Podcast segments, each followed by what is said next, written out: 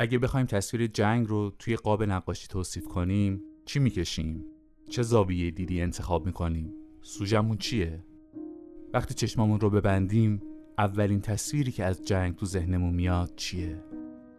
دلاوریا و رشادت های سربازان و استقامتشون تو جنگ یا غمهای شکست، ترسای مواجهه با بحران یا شادی پیروزی یک صحنه از خاکریز خط مقدم به ذهنمون میاد یا یک شهر ویرونه آسیبای زیست محیطی ناشی از استفاده از ادوات جنگی، بمبای شیمیایی، ای رو می‌بینیم یا نابودی فرهنگ یک جامعه رو.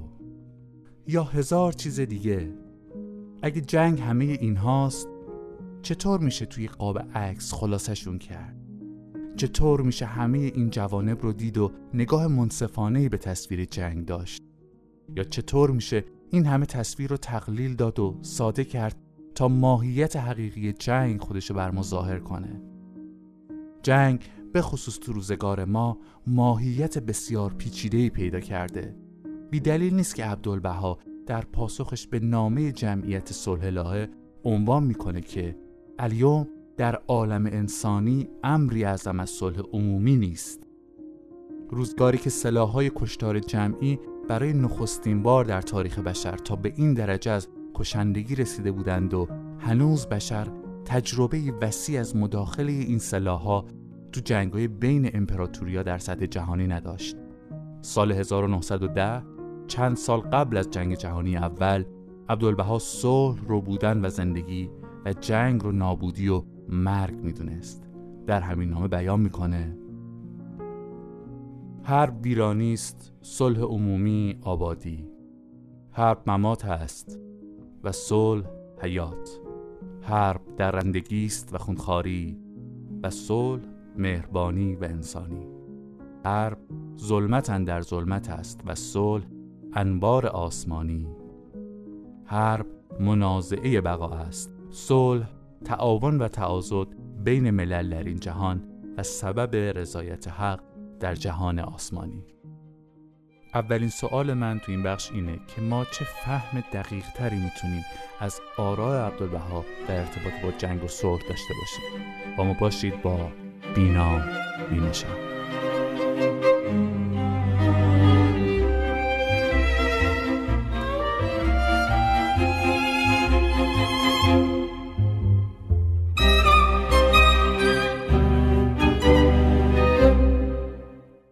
وقتی که انسان جوامع انسانی و تعاملاتشون رو بر اساس نیروی میل به بقا که طبیعت رو به این مرحله از تکاملش رسونده تحلیل می‌کنیم در چنین شرایطی دیگه جنگ یک پدیده غیر اخلاقی نیست چون توی این شرایط جنگ میون جوامع انسانی لازمه بقا و تکامل میشه درست متوجه شدم؟ وقتی عبدالبها در ابتدای قرن 20 می‌گفت امروز صلح اعظم امور و مسائل است در بستر چه گفتمانی حضور داشته؟ چطور بشریت از تمام ساخهایی که مربوط دوران طفولیتش بود داشت رها می‌شد و دنبال آزادی بود و نیرویی برای مهار و کنترلش وجود نداشت؟ در چنین بستر فکری شما در نظر بگیرید که کشفیات تکنولوژی منتج به تولید سلاحهای کشتار جمعی شده بود و دولت ها که می‌خواستن اراده حاکم خودشون رو به هم بشناسونن در یک رقابت روز به روز بیشتر سلاح تولید می‌کردن تولیداتشون رو انبار می‌کردن. عبدالبها در توصیف اروپا اینطور میگه. میگه اروپا همانند زرادخانه شده است و موقوف به یک شراره است.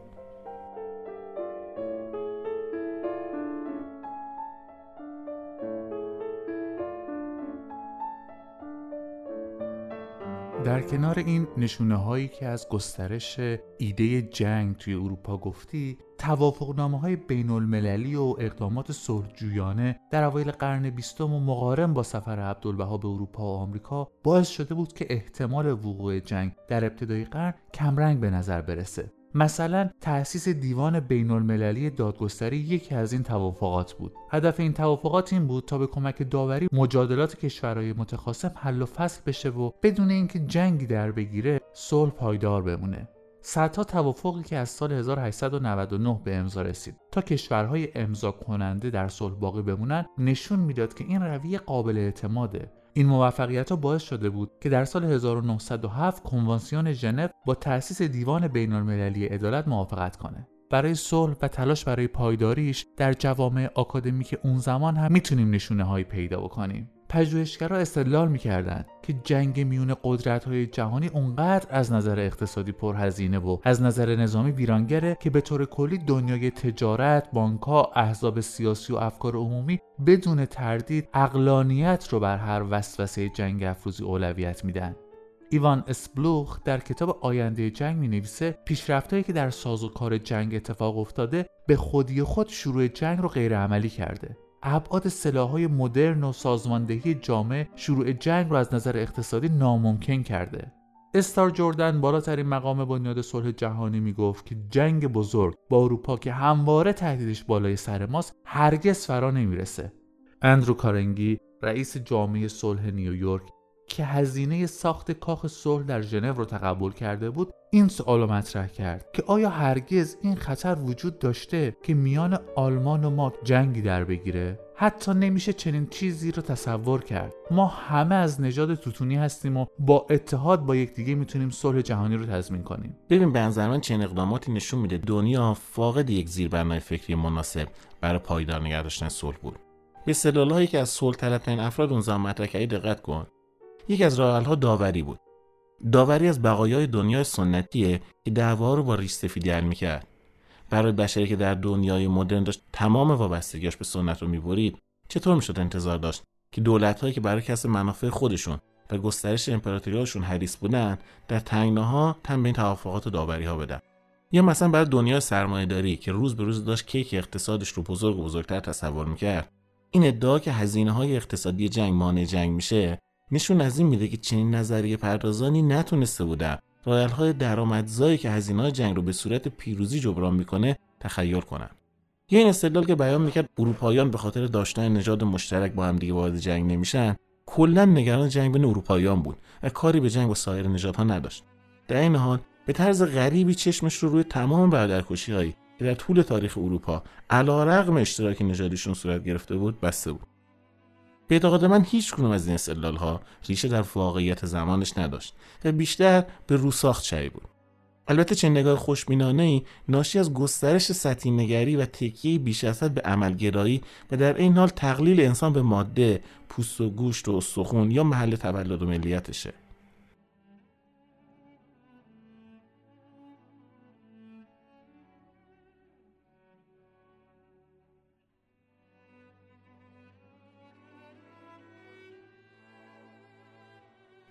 ببین تو در مورد سطحی بودن ایده صلح در اوایل قرن بیستم گفتی. اما در عین حال می‌بینیم که عبدالبها هم در سفرش به اروپا و آمریکا با همین افراد در تعامل بوده با همین جمعیت ها ارتباط داشته. دو نامه به انجمن صلح لاهه داده و جواب دریافت کرد. به دعوت استار جردن تو دانشگاه استنفورد سخنرانی داشته. من فکر نمی کنم با این قاطعیتی که شما میگی عبدالبها روی کرده این افراد رو سطحی نگرانه دونسته باشه یا انکار و ردشون کرده باشه.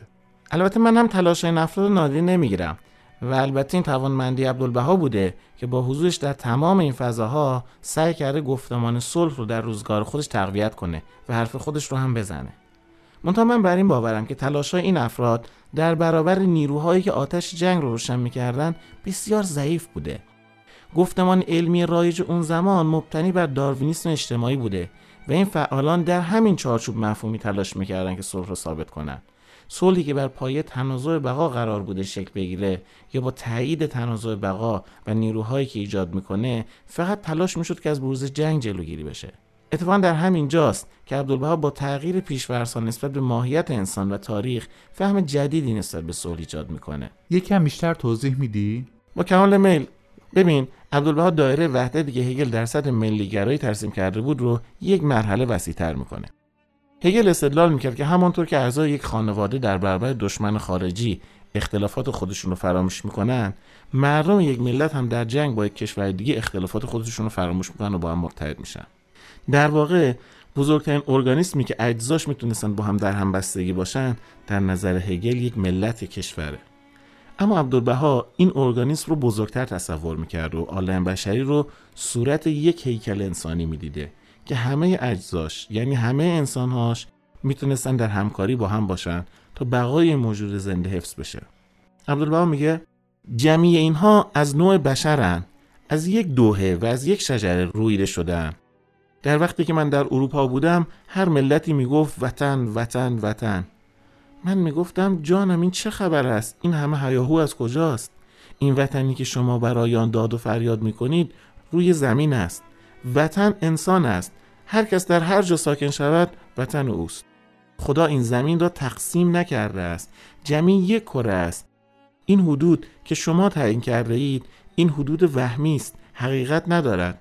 مثل آن است که در این اتاق یک خطوط حدود وهمی بکشیم و نصف آن را آلمان و نصف دیگری انگلیس و فرانسه بگوییم. خطوط وهمی که ابدا وجود ندارد.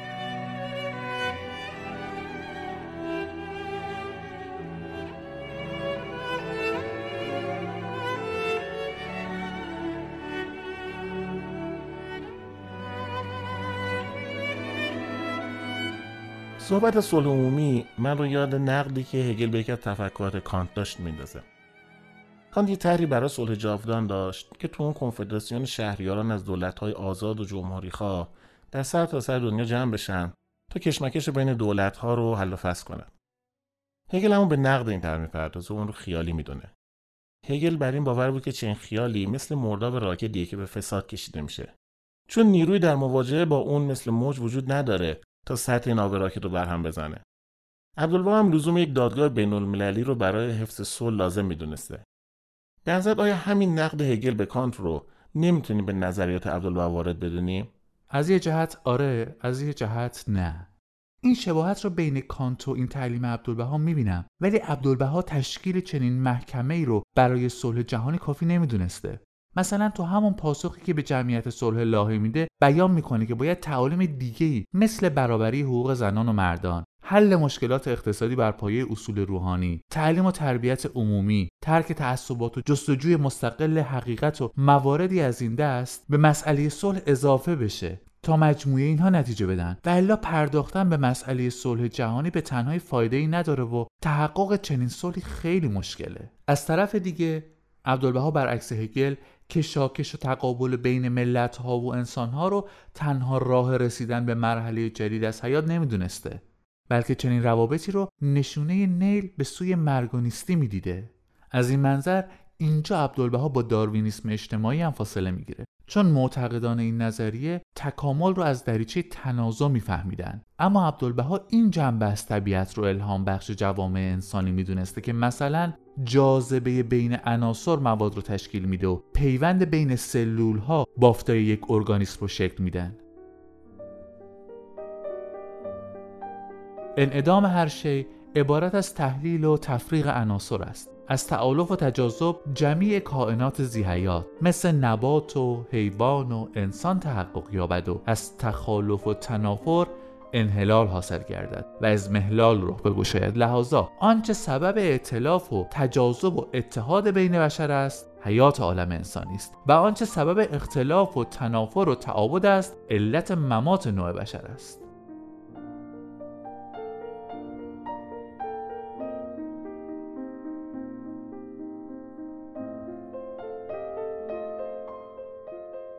اگه به نظریات جدیدتر زیست شناسای تکاملی نگاه کنیم می‌بینیم که کم کم دارن از داروینسم اجتماعی فاصله می‌گیرن. نگاهشون به حیات و تکامل به نظریه عبدالبها نزدیکتر میشه. اصلا موضوع اصلی کتاب بقا دوستانه ترین که توسط جاناتان هیل نوشته شده اینه که در گذشته نظریات داروین خوب فهمیده نشده بود. و اگه خوب به تاریخ تکامل نگاه کنیم می‌بینیم که گونه هایی که توانایی ایجاد روابط دوستان و سعی داشتن شانس بیشتری برای بقا نسبت به سایر گونه ها پیدا کردن. یه عبارت دیگه اینکه ما توانایی ساختن روابط دوستانه داشتیم دلیل محکمتری برای بقای گونه ماست تا توانایی هامون برای جنگ و نزاع. حالا که صحبت از تکامل شد دوست دارم یک سوال دیگه بپرسم. جانتان هایت تو کتاب ذهن درستکار نشون میده که مغز انسان طوری تکامل پیدا کرده که روابط انسانی رو در قالب ما و دیگری درک کنه. اگه با این نظر موافق باشیم اون وقت صلح جهانی عبدالبها که بر پایه این هست که همه نژاد بشر خودشون رو یک مای مشترک بدونن به نظر غیر عملی نیست؟ به نظرم این شبیه نقد هگل به کانته که بهش اشاره کردیم. همون جایی که صلح مورد نظر کانت رو غیر ممکن می‌دونسته. ببین دیالکتیک هگل هم با پیشفرز وجود خودی و دیگری شروع میشه. هگل دیالکتیک کشاکش و تقابل رو نتیجه تفاوت می‌دونسته. تلاش طرفین این تقابل رو به خاطر این می‌دونسته که می‌خواستن خودشون رو بر هم ابراز کنن. در نتیجه تو فرایند گذار از تفاوت به شباهت راهی به جز مواجهه با جنگ نمی‌دیده. اما عبدالبها تو این نامه خطاب به جمعیت صلح لاهه تفاوت رو بر دو نوع می‌دونسته. یک نوع تفاوت که عامل نابودیه مثل اختلاف دولت‌های دشمن یا تنازعی که در طبیعت سراغ داریم.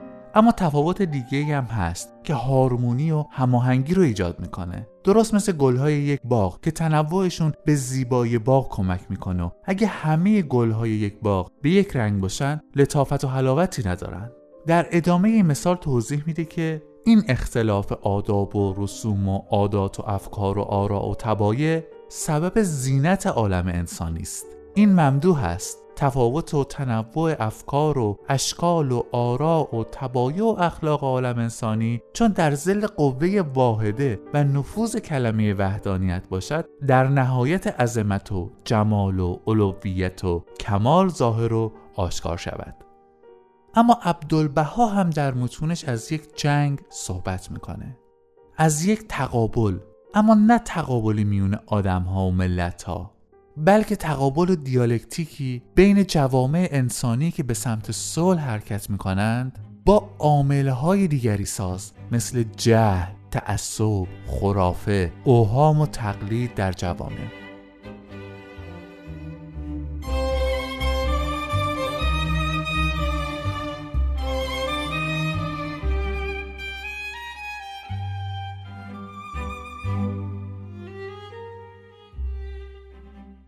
عبدالبها نجات پرستی رو تعصب می‌دونسته که ناشی از جهله. جهل نسبت به یگانگی نوع انسان. باید با این جهل تو فرهنگ هایی که بهش آلوده شدند مواجه شد.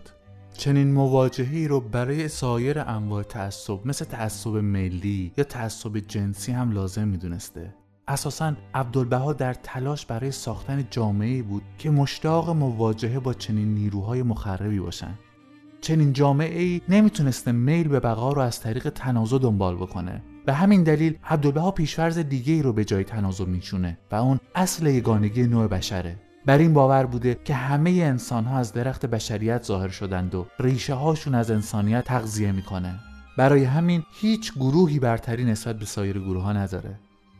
پس در نخستین قدم عبدالبها دایره وحدت رو از سطح ملی به کل بشریت گسترش داد. در قدم بعد برای اینکه افراد درگیر فردیت خودشون نشند و همبستگیشون رو با جامعه جهانی پیدا بکنند به جای مفهوم جنگ از پلی یا مفهومی به نام خدمت استفاده می‌کنه. خدمتی که فرد در این راستا می‌کنه از جنس فداکاریه. فرد از منافع شخصی خودش میگذره تا با تعصبات و خرافات جامعه خودش که اصل یگانگی رو زیر سوال می‌بره مواجه شه و شاید در این مسیر مجبور به فدا کردن جان و مال و زمانش هم بشه. دیالکتیکی که عبدالبها ایجاد می‌کنه بین فرد و جهله بین فرد و تعصبه بین فرد و خرافه و اوهام و تقلیده. مفاهیمی که هم فردی هم اجتماعی هن. فرد رو با خودش و جامعش مواجه می‌کنه تا خودش و جامعش از تمام آسیبای ناشی از نادانی پوست بندازند و تولدی دوباره کنند تا جامعه مبتنی بر برابری و یگانگی ایجاد شه. با این حساب از نظرات عبدالبها می‌تونیم برداشت کنیم که اون با این نظر که ذهن انسان در مسیر تکاملش روابط انسانی رو در قالب ما و دیگری می‌فهمه قبول نداشته؟ عبدالبها برای وجود انسان یک بود طبیعی قائل بوده که تنازع برای بقا یکی از ویژگی هاشه.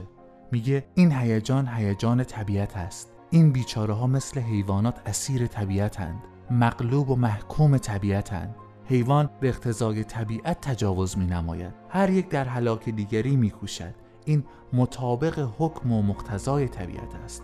در عالم طبیعت درندگی است. ظلم است. منازعه بقاست و جمیع اینها مقتضای طبیعت است. همان نوعی که جمیع این حیوانات اسیر طبیعتند همان نوع انسان هم ذلیل و مقهور و اسیر طبیعت است. مثلا غضب بر انسان غلبه می کند درندگی بر او مستولی می شود اسیر شهوات نفسانی می گردد اینها چه چیز است؟ جمیع اینها از مقتضیات عالم طبیعت است.